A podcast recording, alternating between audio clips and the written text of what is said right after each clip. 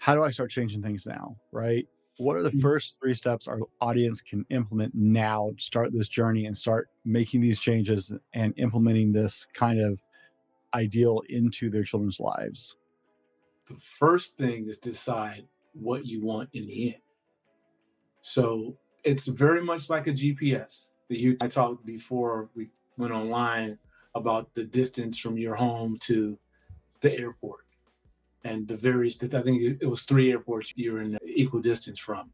But wherever you decided to go, certainly if I was f- flying into one of those airports and I was deciding to come visit you, I would have to use a GPS to figure out where I was going.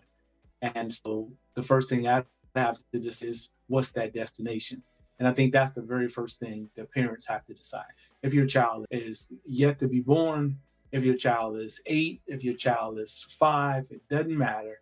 Parents have to decide what the destination. Here's the million dollar question How do men like us reach our full potential, grow into the men we dream of being, while taking care of our responsibilities, working, being good husbands, fathers, and still take care of ourselves? Well, that's the big question. In this podcast, we'll help you answer those questions and more. My name is Brent, and welcome to the Fallible Man Podcast. Welcome to the Fallible Man Podcast, your home for all things man, husband, and father. Big shout out to Fallible Nation and a warm welcome to our first time listeners. My name is Brent. Today, my guest is humanity, humanity propulsion engineer Nate Turner. Nate, welcome to the Fallible Man Podcast. Hey, thanks for having me. Glad to be here. Nate, we like to start things off kind of light. So we have a see, I'm together today. I haven't had enough coffee. Sorry. No We, worries. we start with a silly question okay. that- just to have a little fun. So the Empire State Building is made up of how many bricks? Is it A, 10 million, B, 5 million, C, 8 million, or D, 12 million? I'm gonna say 12 million. 12 million. All right. Okay, guys, you know the rules. Don't go cheat. Wait for the show. Make your guess and see how you fare at the end. Now, Nate, I don't do big introductions because I can read off accolades to people and it really doesn't translate to much. As a host, I get to research you before the show, but in your own words, today, who is Nate Turner? Today, just a guy. I'm just a guy. I'm no more than anyone else, and I'm no less than anybody else. And who I'd like to be, if today was my last day, is someone who the world remembers who, as someone who helped serve and made sure other people knew their lives matter. Okay. That's a, I like that answer. I do. I like, you know, people overthink it all the time, right? We deal with identity crises constantly throughout our lives as adults. And so, you know, knowing who and what you are is so right. That that's so foundational on it, honestly, for people. And a lot of people don't have a sense of that. If you could have a conversation with one person, living or dead, historical, wherever, who would it be and why? One person, living or dead. Deceased, I would like to talk to my father. Okay. Uh, living, I would like to talk to Dr. Cornel West. All right. Can I ask why? Sure. Yeah. I'd like to talk to my father because my father and I did not have the greatest relationship. I'd be curious to know what he thought about who his son had become. Okay. And I'd like to talk to Dr. Cornel West because he introduced me to the ideal of being a public intellectual, and it's something that I aspire to be. Well, Dr. West, if you happen to actually catch the show, let us know. We'll help connect you with Nate. Okay. Appreciate it. Nate, do you like ice cream? Dairy? No. Vegan? Yes. Okay. You know what? I, I love the fact that there are options these days, right? Whether mm-hmm. it's vegan or regular or whether it's non dairy, right? My, my Right. little sister is uh, lactose intolerant. So, what is your favorite flavor? Depends. Vanilla, probably. In terms of the plant based, vanilla probably tastes the closest to real ice cream to me than some of the other flavors. Okay. I don't know a whole lot about it. Do they have like they have vanilla bean and French vanilla? French They have, vanilla. all- yeah, regular they have everything. Oh, like the Ben and Jerry's, not to be advertising for them, have some of the same flavors that they have in in the traditional for vegan or plant based ice cream now as well. That's awesome. Yeah. Good job, Ben and Jerry's. Don't always like everything about them, but I do love some of the ice cream. Yeah, I'm they're not. It's not my favorite brand. I prefer Oatly or not a Mo- Nada Moo. But they just as an example, I figured people are generally familiar with Ben and Jerry. So I know Oatly, so okay, yeah, I, but I like Chunky Monkey. I for Ben and Jerry's. I'm. I grew up. My mom would make banana ice cream for church Mhm. socials. hmm Right, we have the big big church socials, and my her and my grandmother both make banana ice cream. So it hits that nostalgia taste for me. yeah. Well, I'm not they have it. it's great ice cream. It's just nostalgia. Like you get that. Oh, I remember being a kid. Church socials, running around screaming. Yeah, it was great. Well, they have a plant-based version, if in case you ever want to try it. Oh, you know what? I've I have a guest who is a she did chocolate what is it? Brownies for breakfast. She is an outspoken vegan activist grandmother who Mm. has not given up on me yet. She sends me texts every now and then. It's like, hey Brent, have you tried this recipe I had in the books? Yes, yes, ma'am, I have. You know. Uh, she's hoping one day to convert me. So Okay. All right. well, I want, I, that's not my goal. I will not try to convert you. what purchase of a hundred dollars or less have you made in the last year that's had the biggest impact on your life? A hundred dollars or less. Yes, sir. I spent a week with my son recently, and I paid for parking on the street. So I would say that was the best hundred dollars spent Awesome. in a long time. No. That's awesome. See, I love to ask people because everybody has their own things going on, and you just like I wouldn't have thought of that, but right, that's legitimate. Hundred dollars on parking. That's depending on where you are, a really good deal for a week. So it's great. It's not an off the shelf answer. I get a lot of books. I ask people that I get a lot of books, Yeah. Yeah. and I love books, but that's very cool, man. That's a good spend of a hundred bucks. Absolutely. What are you most proud of? Nothing. I try not to be proud. I think proud is kind of a foolish, uh, kind of a foolish pursuit. I mean, I didn't. Nothing I've done to be proud of it. I didn't birth onto this planet myself. The ability to think, to breathe. So, so I'm not. I'm more grateful than proud. What is one random fact that people don't know about you? That I wanted to quit school at one time and become a comedian. Okay. Okay. And my mother Can told I me you? to. My mother told me I couldn't, and she said I could be a clown. I was like, "Thanks, mom." Did you ever uh, play with that any? Did you get up on stage or anything? I got on top of cafeteria tables during in college, and I have my own little skits and routines. yes. There we go. And I've emceed a thing or two and had a chance to tell jokes. And whenever I get a chance to present, I always start with some with a couple jokes or something. So I think of myself more like a situational comedian, maybe. So Okay. Yeah. Yeah. Well, I asked my my business coach actually has started doing like stand up every so often. Something he kind of started taking classes, and I don't know if it's like part of a club or something where he's starting to do some routines every now and to push himself out of his comfort zone. So okay. you never know what people are doing. You know, you could have a I'm great, not, there, I'm, I'm not there yet. you know, you could have a great stand up career on the side, man. Just- Yeah. The sky's the limit, right? yeah, if you say so. Not according to my mom. Well, mom's generally trying to have our best interests at heart. Mm-hmm. Mine, mine smiles and nods at me sometimes and goes like, "I don't understand, but I love you anyway." I was like, "Okay, I'll take it. That's good enough for me." It's pretty consistent. What's something everyone should know about you before we dig in today?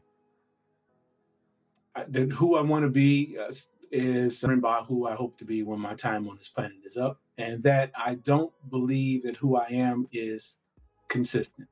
I believe who I believe I am, who I think other people believe I am, and who you may perceive me to be after this conversation are done may not be all the same. There may not be coherence in that.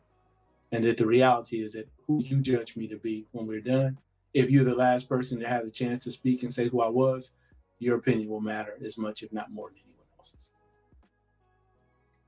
That's incredibly deep for early part of the show. We'll come back to that. no, no, that's more than fair, man. There's no wrong answer, especially in the first section of the show. So that's a deep thought, man. I actually may have to slow that down and play that back for myself a few times just to. Mm-hmm. There are lots of layers involved in that. Yeah. Do you have children? I do. I have two. So I always use this analogy to explain that. So if you ask me what kind of father I am, I'd say to you, I'm the best father in the world. And then you say, well, what does your son think you are? No, no. What do you believe your son thinks you are? And I'd say, of course, he thinks I'm the best father in the world. And then you might get a chance to meet my son and you say, what kind of dad is, is your father? And he said, he's a pain in my, you know what? Well, who am I? Am I the guy who thinks he's the best father in the world? Am I the guy who believes his child thinks he's the best father in the world? Or am I who the child who gets to determine what the father is, not the father? Am I that guy? Okay. That's that's that's the way I approach it. So anyone that I'm in a relationship with, right, that I choose or we choose to have a relationship with, their opinions have to matter for something.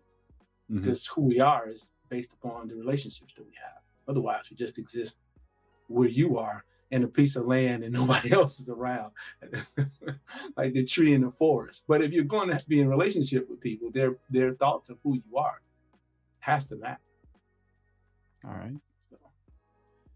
Guys, we've been spending just a little bit of time get to know Nate. I want to introduce you guys and let you connect with him and see who he is and what he's about before we get into the, the core of the show. In the next part of the show, we're going to dive into modern education what that is today and is it great? Is it not? You know, what do we think is going on with it? We're going to roll to our sponsor and we'll be right back with more from Nate. Now, before we go any further, I wanted to share with you guys. I don't always tell you how much I love doing my podcast. Like I passionately love what I'm doing. And one of the things that makes my life better as a podcaster is to work with a company like Grow Your Show. Grow Your Show is a one stop podcast do it all. Now, I use Grow Your Show for my marketing, but Grow Your Show is literally a one stop shop. You can record your episode and just drop it off with them, and they take it from there. It's amazing. If you are interested in picking up podcasting as a hobby, or maybe you're looking to expand your business and use podcasting in that aspect, talk to my friends over at Grow Your Show. Adam will take care of you. I guarantee it. I trust him. He's my friend, he's my business colleague, and I wouldn't trust anybody else with my show. Welcome back, guys. In the first part of the show, we were spending some time just getting to know who Nate is. And there's a long, deep list of that, guys. I didn't read you any of his accolades. I wanted him to introduce himself, but he's a renaissance man. He's he's educated himself in multiple paths multiple ways, and so we're going to get some really great depth out of this conversation. In this part of the show, we're going to dive into the modern education system and what that looks like, how that's affecting American youth, and you know, is it is it the right way to go? So Nate, let me ask you, in your opinion, what are some of the key reasons why modern the modern education system is failing to adequately prepare students for the challenges in the 21st century? Lots of reasons. So one reason I would say is that we don't care enough about actually preparing the next generation of global citizens. I think we think about education in many ways purely the same way we did during the industrial revolution as maybe a place to house children while parents go to work uh, one of the other reasons that our system fails, and I guess this is sort of the, the an underlying issue, is that our system is still based primarily on wealth and privilege. If you live in a really a well-to-do town, a subdivision, you're likely to be able to send your child to a school that's very well funded. Our school systems are still primarily funded off of real estate tax dollars. If you're poor or if you live in a rural community, then you're likely not to have the best school because again schools are based off of a tax revenue. So that's those are two things. I think the third thing is that as a nation we're just not really thinking about what it is that education is for. I and mean, we we've caught, we're caught up in standardized tests and state local standards and we're not looking at how we're actually preparing students to be global citizens. When you look at stuff like pisa the program for international scholastic assessment. America at large in reading, math, and science are in the 20s and 30s. In some cases, we're doing about the same as countries like Rwanda. So I would say, you know, there are a host of reasons, but the main reason is I just don't think we care enough about educating all students, all people in this country. All right. I can't say I entirely disagree with much of that. So, you know, I I the standardized the whole teaching for the test thing is just killing me these days. Hmm. Right? That, that we hmm. put so much emph- emphasis on standardized testing that teachers at this point all they can teach is how to pass the test.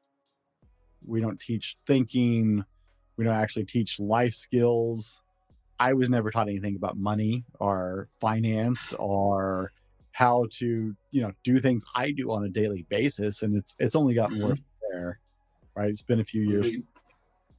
But I think us leaning into teaching for the test is like in what ways do you believe that a traditional classroom structure is limiting students' ability to critical thinking or creativity, or do you not?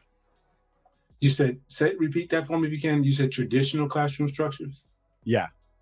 Do you do you think that they're limiting students developing critical thinking and creativity? So, so I have a sort of a, a different take on what's happening with schools, and I would say this: that it's easy to talk about the failures of schools. I think the failure of, of schools are connected directly with the failure of parents. Okay. I think the failure of schools are, are connected directly with people who understand what the what the global economy, what geopolitical requirements are in this country. That I think that's where the failure is. So here's what I mean: children are are birthed in in the optimal case, I suppose, to two parents, and those parents, I won't say two, they're birthed to a parent or parents, and that parent has that child for six years or so, five to six years for certain, where they are they are the child's only and primary teacher. So if you know about the rule of 10,000 hours, mm-hmm. you'd say, how long does it take to become an expert? 10,000 hours. So according to deliberate practice. So, okay, well, how many hours how many hours is 10,000 hours in a work week? Well, in a work week, if you work 50 weeks a year, mm-hmm. eight hours a day, five days a week, in five and a half years, you'd be an expert. In this country, our parents are taught to be experts in outsourcing. So we don't spend time preparing our own children. If you understood, if parents understood that most of the brain develops for a child between ages three, three and five, most of the child's social emotional skills are developed in that same period of time. Well, if they're children home with moms and dads and they're not doing anything. And then one day we decide to send them to school, then the kids are already so far behind and we're asking teachers in many ways who are amongst the least paid people in the country and who don't want to do the job because this country talks about and then sort of about capitalistic pursuits about you know generational wealth and those kind of things. Well, how can I create generational wealth on forty thousand dollars a year? How can I take care of my own child on forty thousand dollars a year? So what you have now no disrespect to many educators, but sometimes people who found nothing else that they thought there was nothing else they thought they could do, they become teachers. Where once upon a time, the best and brightest people decided to do it because they thought it was an honorable profession and they could take care of their families. So I think that there's again, there's more than just what happens in the classroom. I think it happens long before children get to the classroom that the system is is messed up. I would agree with you largely on that. In fact, I generally don't fault teachers. I generally fault the pressure behind the teaching system. I know a lot of like my sister's a teacher. Sure. Um, I actually have a lot, several friends who are teachers, and they're amazing teachers, but they're required to teach the tests. They're required to teach certain things, and they're not allowed or enabled to really teach. Yeah. In a lot of remediation. More effective way. I'm sorry in what they know is a more effective yeah way.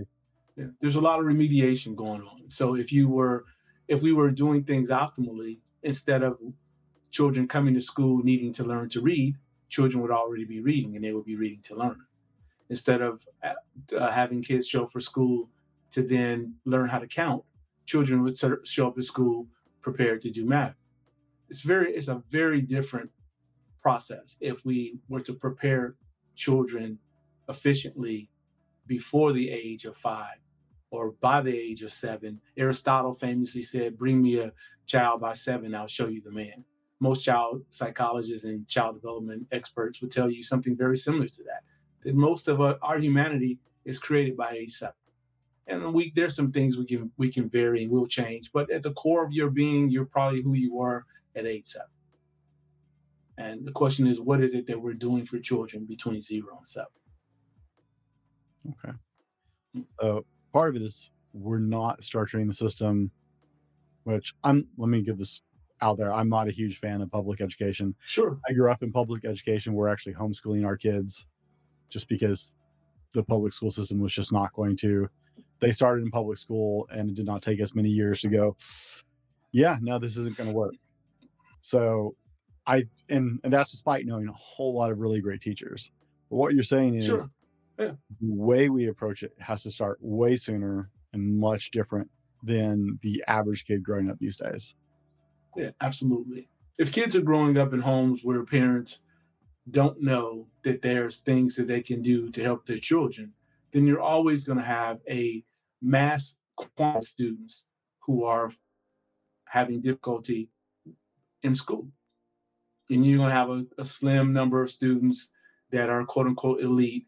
And you look at the colleges and universities, the Ivy League schools and the elite schools, every year they're they're admitting fewer and fewer students than three percent at Harvard or four percent at Yale, or you know, and those there's some correlation to what they believe are the students who are most prepared.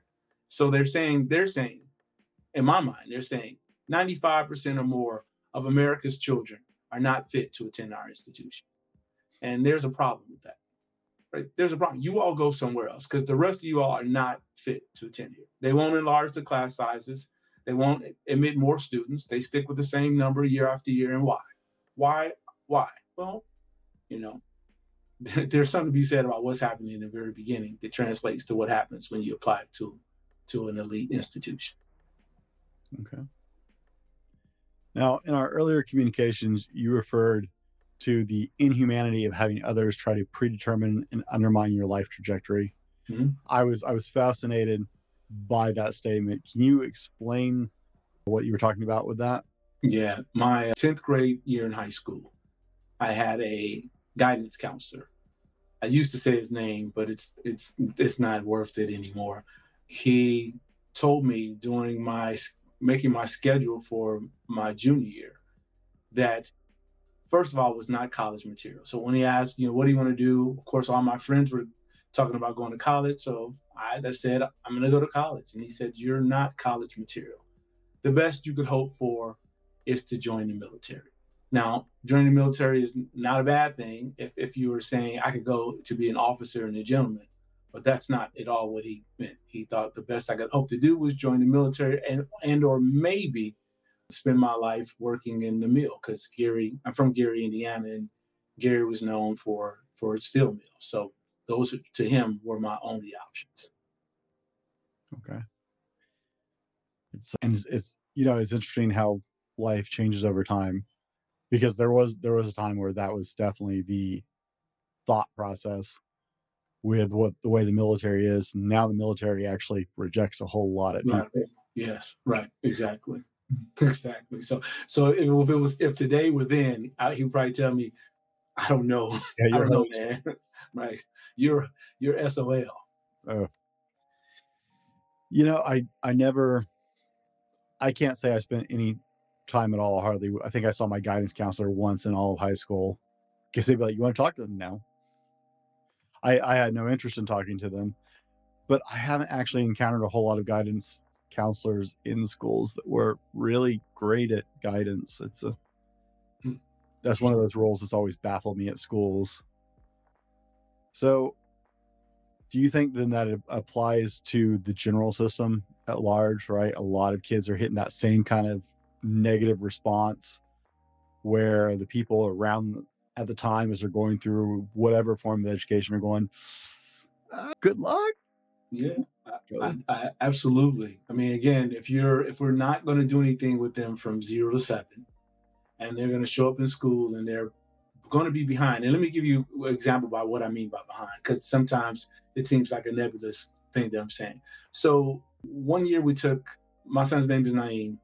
Mm-hmm. When he returned from Brazil, I'll, I'll, I'm sure we'll talk about that later. He returned from Brazil. We took it. We took a visit to Stanford, and while we were on this tour of Stanford, we met a, a, a group of students and families, and some of them were from Eastern Europe, and some of them were from China, and they all said that their children had calculus as third graders.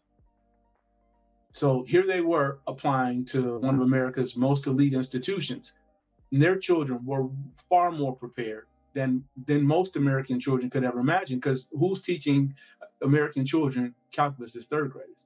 In fact, I would say, I would dare say that many high schools throughout the country don't have anybody who can teach calculus in their high school. And so there's a huge right disconnect that, that I'm referencing. Okay. You say uh, from the UK and from China?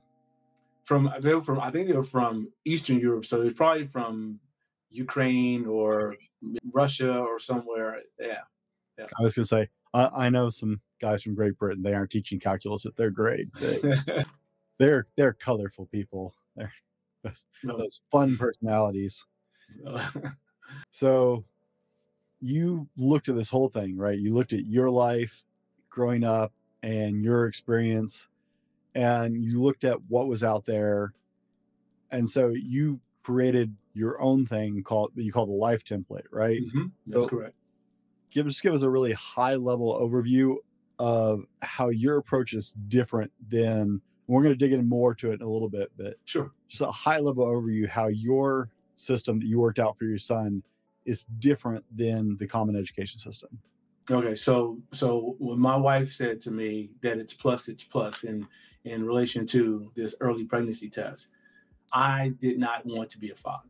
But now that I know of a sudden I'm going to be a father, and the thing that I wanted to do was be better than my dad, and so the search for what what how do I be better than my father? So I was I was in law school at the time in graduate school, and realized that I would be graduating soon. There were no law firms that were looking for me now, I wasn't sure what my employment options were. And so, what dawned on me then is that what if I had been able to go to a better school? And what's the best law school I could have gone to at the time? I thought Harvard. And so the question was, how is it possible for us to help prepare this unborn child to meet the academic qualifications of Harvard? That's where it began. So we wrote Harvard, got an application from Harvard, took the application from Harvard, looked at it, and noted that not only did Harvard have a prescription for what we should be doing academically, but then they laid out two other things that became part of the template. So Harvard asked for students who were rural citizens. This is a language in 1994. And then they asked for students to care for something greater than themselves. So we suddenly had this idea about what we wanted to do for a child. We would raise a child, as we call it today, to be intellectually ambitious. We'd raise a child who was globally and culturally competent, and we'd raise a child who was humanitarian driven. And those are the three elements of the life template. Okay. It's definitely a different base. And we know, I, I know from reading the rest of the story that it, it, it actually turned out very well. Yes. So I'm looking forward to this in the next part of the conversation. But before we get there, guys, we're we've been looking at, you know, some of the concepts around modern education and modern child raising at this point, right? And mm-hmm. in the next part of the show, we're really going to dive into Nate's life template. And this is this is now tested. It's been tested on his kid he's shared this with other people and other people have tried this and so we're going to dive into what that looks like and how that works for kids we're going to roll to our sponsor and we will be right back with more from nate how well do you sleep at night do you toss and turn and wake up more tired than when you went to bed sleep is commonly one of the critical elements people fall short on in their life the quality of sleep you get directly affects your ability to control your weight your ability to add muscle, your stress levels, and your everyday job and life performance. If you're ready to move to the next level, then sleep has to be part of the plan. Check out our friends at ghostbed.com if you're ready to get your best sleep. I love my ghost bed. I've been sleeping on one for a couple years and has made a huge difference in how I sleep. Hit ghostbed.com and use the code the fallible man 30 to get 30% off your order and start getting better night's sleep tomorrow. Now, let's go on to the show. Guys, welcome back. In the last part of the show, we were discussing modern education and parenting and our kids, right? We we all want our kids to do well. So in this part of the show, we're going to dive into Nate's life template and how this works for kid, his kids and for other kids because he's now shared this with a lot of people. And the i mean it, it, speaks for itself. The more you dig into it it very well works. So examining your own life you designed a template for your sons. We covered in the first part of the show and you felt that would help him reach his full potential. And you know observation tells us it's doing very well as right? He's doing very well at this point it's been very successful for mm-hmm. him before we jump into the depth of the plan, one of the questions that you like to focus on is who they want to be. So let's talk about that focus and how it applies to everyone as we go forward into this. So when when, I, when we we're going to talk about the template, but in, inside there's this thing we call the core of your existence. So you can imagine three rings. There's a big outside ring, there's a middle sized ring in, in, in, in the center, and then in the very center, there is a there's a tiny ring, but I would say sometimes we make that ring look like art. And we believe that at the at the, or I should say I I believe at the core of our existence is that that's that center ring. That determines who we are. And I like to begin with the end. I like to begin by thinking about who I want to be when my time on the planet is up. Who do I want this child to be when this child's time is up? And since none of us know the day nor the hour, I figured then what we should do is to make sure that we raise someone who, at the core of his his his, someone that we all would. Used the word proud earlier, but we would all race. We would all be sorry to see go we have a great story to tell no matter what age he was. So that's where we wanted to begin. That began with the named him. That began with the way eight days before, after you come home from the hospital, to give him a name. That began with watching his characteristics and behaviors, figuring out who was going to be part of this community, his village as he was growing up, and asking those people all to come by and participate in helping to name him. So from the very beginning, it was to think about who we wanted him to be when his time on this planet was up. Okay. I, I just, uh, before we dug into it, I was just, I, I had heard you talk about it on some of your previous stuff when I was getting ready for the show. And it's like, okay, this is a different, a lot of people don't come at it from that. And I frequently encourage our listeners to think about, you know, at the end, when when that time comes, how what do you want them saying about you at your funeral, right? What really mattered that they say at that right. point. Right. So I, most I, people, you know, I was just say most people we live life without necessarily having a, a, vision for what we want to be. And so, but I'm not. Some kids grow up and they say, "I want to be a basketball player." When my child was small, he wanted to play soccer and play in La Liga. That's great, but who do you want to be as a human? How do you want people to remember you as a person who was giving, as a person who was a taker, as a person who cared, or a person who didn't give a damn. Like there are certain values, let's say, or values or virtues that you that you want, and there has to be a way to make that a part of everything that you do. And to me, those things mean more than whether or not he's a great engineer or a great scientist. That's all fine. I know a lot of people who hold a lot of great positions and make a whole lot of money and are the worst people on the planet. And I know some other people who have nothing and are the best, like have the best values and virtues and would lend their hand to help anyone. And th- those are the things you wanted to to think about from the beginning. It's one of those thoughts that's always been with me. My father was a minister, so I, I attended a lot of funerals over the years, and it was always fascinating to me listening to people, you know, at the graveside or at the memorial service talk about who this person was, and and what they actually spoke about. Right. Mm-hmm, mm-hmm. Very very few people ever stood up there and went, you know, Bob was a great, great employee at this company for 20 years, man. I, I was just so blessed to work with him because he was such a good employee. There were a few of them who were like, I was blessed to work with him because the person he is is just incredible. Yep, right? you get it. Yep, you get it. Exactly. Listening to that growing up, it was like very, very influential. So when I heard you talking about it, I was very curious about this as a kind of a starting point as we dig into this. Now, I'm going to get out of your way and let you walk us through what does the life template look like. Tell us tell us about this program you built for your son you're now sharing with the world. Okay. So there's there's two parts. So we talked about th- this center, right? The center, which is the core, but out the the bigger circle is called familiarity. And the ideal about raising. So let me go back. Three parts to the template: intellectual ambition, second, global and cultural competency, third, humanitarian drive. There are three elements that we use to bring those to, to life. The outside template is familiarity. We believe that there are some things that all children should know, that there are things all children should be familiar with. It could be as simple as looking at someone in the eye, how to shake someone's hand, sending a thank you note to people who do, do you something kind, being willing to do someone else kind because that's what reciprocity is. You do it before you can ask someone to do it for you.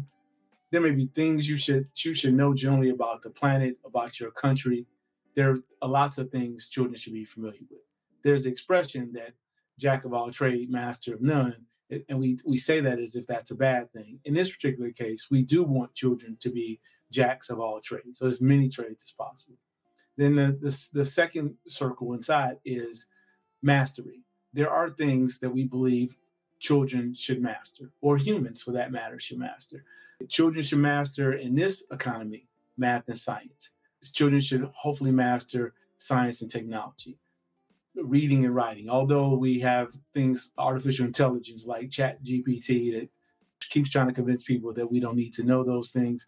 But there are certain things we think people should master. And of course, at the middle of that is, is the core so you take those things and you say, we have to plug those things into how to make sure a child is intellectually ambitious.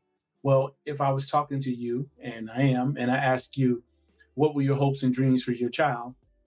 And I told you to articulate as many as those things you could. If you told me that you had a particular college or university you wanted your child to attend, we would then take a look at that institution's most recent or several years recent admissions and look at the kinds of students that they admitted. And we would then start to backward design a process to make sure that your child could meet the, the minimum requirements of that institution. And then in terms of global and cultural competency, we re- recognize that the world is big, but it is smaller in many ways than it's ever been. You and I can have conversations with anybody, any place in the world through this device here. And sometimes the languages can be translated such that if I don't speak a language that someone else speaks, we can still have a conversation. So it's important to be global and, and culturally competent and be able to draw the similarities and comparisons with other people anywhere in the world. So we wanted to be able to do that. And then the last part, which is consistent with the core, is that we wanted to make sure that our son was driven by humanity, to, that he was going to always care about something greater than himself. And that's those are the aspects of the temple. Okay. Now you want you want to share how this has panned out so far with your son? Yeah. Sure. So I'll say this. So very early on, the if I jump to the end, it makes it sound like oh, well, no one can ever do it. So let me say this: when he came home from the hospital, before he was born, we didn't know if we were having a boy or a girl. So we brought this baby home, and I like to like I'm I like to be honest with, with you and anyone. I have no idea what I was doing, none. I, I I freely admit that I had more instructions about how to put a car seat in than I did about being a father. I had no idea. But I did come across some literature that said, try these things. I can't, the guy's name escapes me, and I apologize. I'll send it to you so you can add it in the show notes. It just absolutely escapes me at the moment. But there's he has an institute in Philadelphia called Institute for I think it's Advanced Human Potential. At any rate, he he suggested that you get these big picture books for babies, and you would say everything you could see, say, or see on the picture book. So let's say there's a lion, and I would say hey, this is a lion. A lion makes this sound. You spell lion L I O N. A lion has a mane if it's a right male lion, but if it's a female lion, you say as many facts as you possibly could about the lion until you saw the child losing attention and you changed to another big picture. And so we did those kinds of things. Now, why? Because it told us that these are kind of things that help a child's vocabulary.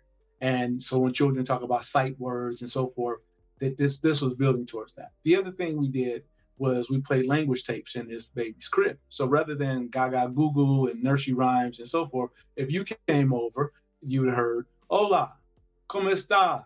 Bien tú. You might hear Guten Morgen, Guten Tarde. So you'd hear a, a series of languages being played.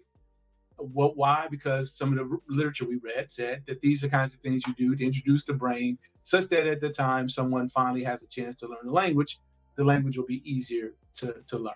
So we did those kind of things. After two months, the child spoke his first word.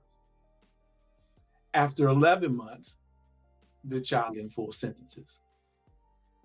At, at one, we bought a computer for the child because not for us. We bought a computer for the child because we were starting to get introduced to some of the computer programming, and there was the thing called Reader Rabbit, and I forget the other one, but we bought those for the for for him, and so things just continuously evolved from that foundation, such that when my son was 16, he decided that he was done with high school. He had already earned 33 college credits by the, end of his junior year in high school had met most of the academic requirements for high school. I think he hadn't taken government, so he had to take that. But he decided to that he had had enough and wanted to chase his dream of playing professional soccer. So he packed his bags and he moved to Brazil to a town called Porto Feliz and played in an academy in Desportivo. He did that for a little over a year. We traveled to Germany. He had trials in Germany. He had a concussion. Then he came back home in October of 2013 and decided to take the SAT and apply to 31 of America's top engineering schools because he decided what he wanted to be. And he got accepted to 27 of them. And most of the schools offered him a scholarship to attend their school. He finished, he attended Santa Clara University, finished in four years, got a bachelor's in electrical engineer, a minor in computer science, computer engineering, applied to, I think, 11 top PhD fellowships, got accepted to seven of them. He's in his fifth year at Carnegie Mellon. He's actually in the process of preparing to do his defense on April 25th.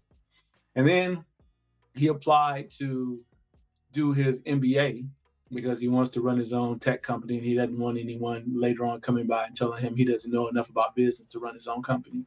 So he's applied to a number of MBA programs, and I think he's been accepted to four. He's been waitlisted by four, but I think he's pretty much sure. One one school has rolled out the red carpet, and I think he's pretty certain about where he's going. He said, "Keep it a secret for for now." But yeah, so that part of his academic portion of his life has been great.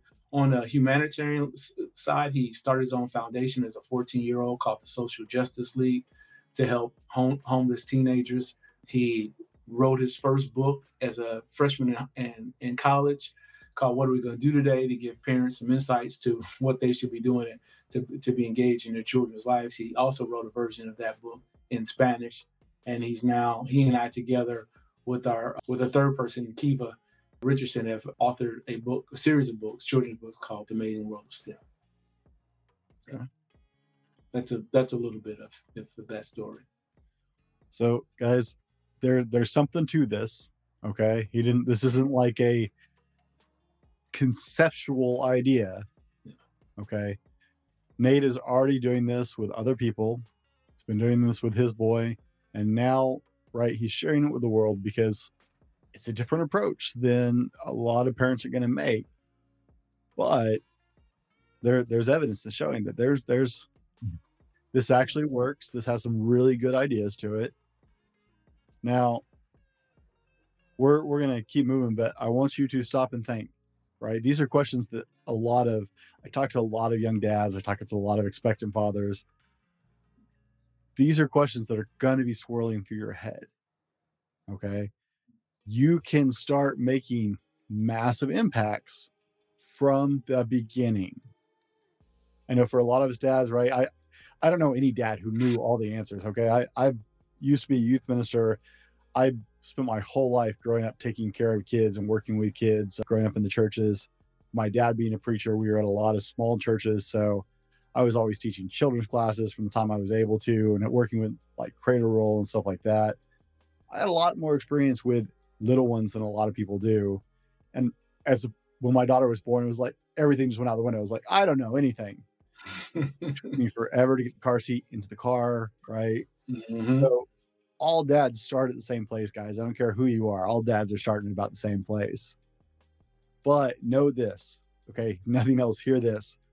don't wait till you think your kid is interesting. your kid is interesting from day one, but you can change their life radically starting at day one. Your ability to impact their life, their trajectory in life in a positive way starts at day one. We'll try and get you the name of that. I'll get Sarah to look that up for me. I never heard the, the picture. Glenn. I know now. Glenn Doman. Glenn Doman. And Glenn Doman is famous because he was working with children with brain injuries and he was teaching children with brain injuries how to read in 18 months and do complex mathematical problems. He's he's deceased. His his daughter runs his the, the foundation or the institute, but I think it's the Institute for Advancing Human Potential. Okay. For now, like that's I, I read some of his stuff and I was like, holy cow, my child has no brain injury. I could at least try this. So my child is going to be the human guinea pig because I'm going to try it and see what happens.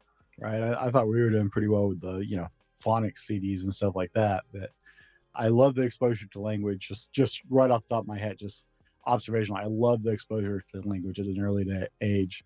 It is so easy, much easier for children to comprehend that and learn that at an earlier age is unreal. Absolutely.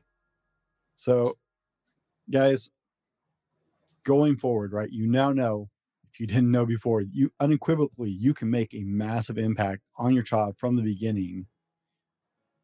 Nate, what are the first three steps? Are right? My my kids aren't that little anymore. My kids sure. are eight and eleven. So, you know, whether I'm just starting out as a dad or my kids are a little bit down this journey, and I'm looking at it going, wow, how do I start changing things now? Right. What are the mm. first three steps our audience can implement now to start this journey and start making these changes and implementing this kind of ideal into their children's lives? The first thing is decide what you want in the end. So it's it's very much like a GPS. You you you and I talked before we went online about the distance from your home to the airport and the various I think it was three airports you you're in equal distance from. But what, wherever you decided to go, certainly if I was flying into one of those airports and I was deciding to come visit you, I would have to use a GPS to figure out where I was going. And so the first thing I have to decide is what's that destination. And I think that's the very first thing that parents have to decide.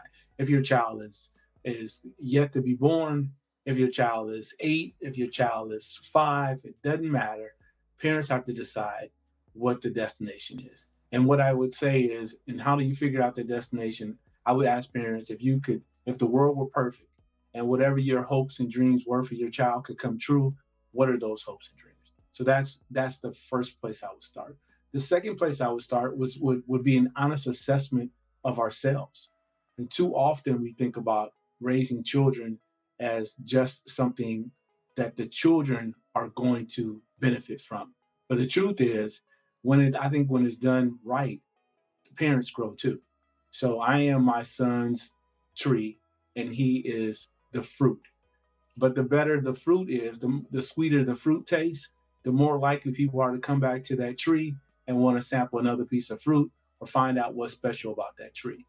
The reason I'm on here with you today is because my son is the one that's special. And so, and his story is a great story. And yeah, I'm the tree, but I'm the tree responsible for a piece of fruit, and we're intertwined, which meant that throughout his life, in order for him to improve, I had to improve as well. So I think those two things are are hugely important. One is we figure out what we want in the end, and two, we're willing to make. I know you said three things, but the the, the second one is just we have to make an honest assessment about who we are. And two, infrequently do we take an honest, deep look at ourselves? Most of us don't even know who we are. How do you help a kid understand the concept of a global citizen as well? I guess it's, it's not that hard, right? So you mentioned like the Olympics earlier. Mm-hmm. So kids understand, you know, international competition. They see it in sports all the time. But we don't talk about what international competition looks like in terms of employment, in terms of education. But it's the same, it's the same thing. It's just just it just doesn't every four years, people just don't come into a, a, ring and then they get this big medal afterwards. But we are all competing globally. All you need to do is look in the inside of your your shirt and find out where it was made. Look at your fruit when it's you know pineapple comes and it says Costa Rica to realize that we live in a society where again the world is big but it's very small and the best of us are able to compete and be a part of larger institutions as opposed to just the real small ones. Okay. The the fruit thing rings a bell. I, I live in a heavy agriculture area. Okay. If you if you get apples, most likely they say they're coming from Washington. Washington. Yeah. Yeah. Uh, yeah. I, I live in apple country, apple and uh, potatoes. So what don't you get there? What are, what are you all big? What's the big import? Fruit wise? No, just anything. The big import. We're actually pretty sustainable here. Okay. Our like I, I live in oh avocados, yeah. We don't have avocados. Wrong climate for that. And citrus fruits. But we're really, really like we have just a crazy amount of agriculture here. Sure. We we ship apples and pears and hay and potatoes all over the world. We have ranching, we have farming. We're we're pretty Washington is an interesting place to live because the different sections of the state actually is the most geodiverse state in the United States. Hmm. We have five different climate zones, including a rainforest. Wow. Okay. So it's a very it's a very interesting place to be if you want to if you want to get out and explore a little bit. Like I can be at the ocean in about four hours, three and a half, four hours, about four hours. I can also be up the, the Atlantic, the Pacific. Pacific. That's what I meant. I'm sorry. So, yeah, yes. I can be out on the coast of Washington in four and a half, five hours. I can be up. We have the tallest mountain in the continental United States, Mount Rainier. It's just that way, about an hour and a half. Hmm. We have high desert, we have plains. Like part of the state looks like Kansas. We have just rolling wheat fields and grass and hay fields. So it's it's a very interesting place. Uh, they ship more tulips out of Skagit Valley than they do out of Holland. Hmm. It's yeah, it's it's a very interesting. It's worth a visit. You should come check out oh, the state. I'm I'm sold. I'm sold. It's, there's a lot to see here, but you have to make it a longer trip, and you want to do it during late spring which is when is when is that? So let's see, we're into April. So mid April to yeah, May is when things are really growing and in bloom okay. all over the state. From okay. like the apple orchards here and cherries and stuff like that to like the tulips out in Skagit Valley. The rainforest is beautiful. It is not the warmest state when you go out to the ocean. We went took our kids camping last August out at the ocean, the Pacific Ocean. And it was beautiful the first day, and swimming in the ocean was great. And then it was misty and overcast and rainy for the next two days. Okay. right. And that was in August. So that's it's a hit or miss thing, man. The weather here is interesting sometimes for sure. So you need to import more more good weather. Just just more sun. Like we have a lot of sun here. The temperature gets a little in eastern Washington, we can drop from go from negative six to 103. Wow. Okay. So it's it's variety. Yeah. yeah. we we have extremes of yeah. So Nate, what is next for you? Right, you're doing you're doing the podcast thing and making appearances. What's next for you? What's next? We're revamping our website so that we can provide a little more instruction than we what we don't do any now. I used to have a course up, but we're working on on a new course, a couple new courses that hopefully we'll be able to share. We're finishing our second book of the ch- second children's book, The Amazing World of STEM. This one is called Homes for All. Each one of them that we write is targeted one of the 17 issues that the UN says are sustainable goals. So the first one was about energy, and mm-hmm. this one is about about homes, a home, the home, or let's just say some say homeless crisis. I would say the lack of home crisis. So you know, there's these children deciding how to fix this homeless problem because adults don't seem to understand how to do it. So we'll hopefully we'll continue to to write those. I'm supposed to be working on a book called The Who Mindset. Um, I've got about six or seven books that I've outlined. Some of I've written eight or nine chapters. I haven't finished them, so at some point I'll get those done too. I, I understand. It, writing books can be daunting, man. That's I started one. I got about 130 pages into it. Still not written. That was two years ago. I love to write. I write every morning, and I write a journal. And each day, that's I guess I should have mentioned that too. So we wrote a book. It's called Journey Forward, and the response from that book were that people said, "Hey, this is great, but we'd love to hear it as an audio version." So for the by the last almost probably a year now, I've been doing an audio version of every day's journal.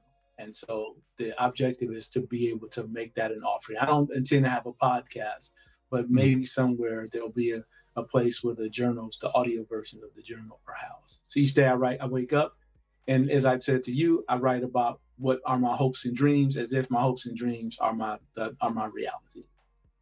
Okay. So we have your website, right? And guys, we'll have links for all of Nate's stuff in the description in the show notes, wherever platform you're watching, whether you're on YouTube or on the podcast. And this Nathaniel Turner, Nathaniel A. Turner, sorry, dot mm-hmm. com. Mm-hmm. If you're on the YouTube version right now, you can see a picture of it. Nate, is this the best place to find you, or is there a better place to find you? Unless you're going to come visit me, this that's yeah. probably the that's probably the that's probably the best place for now. Best place for now. All right.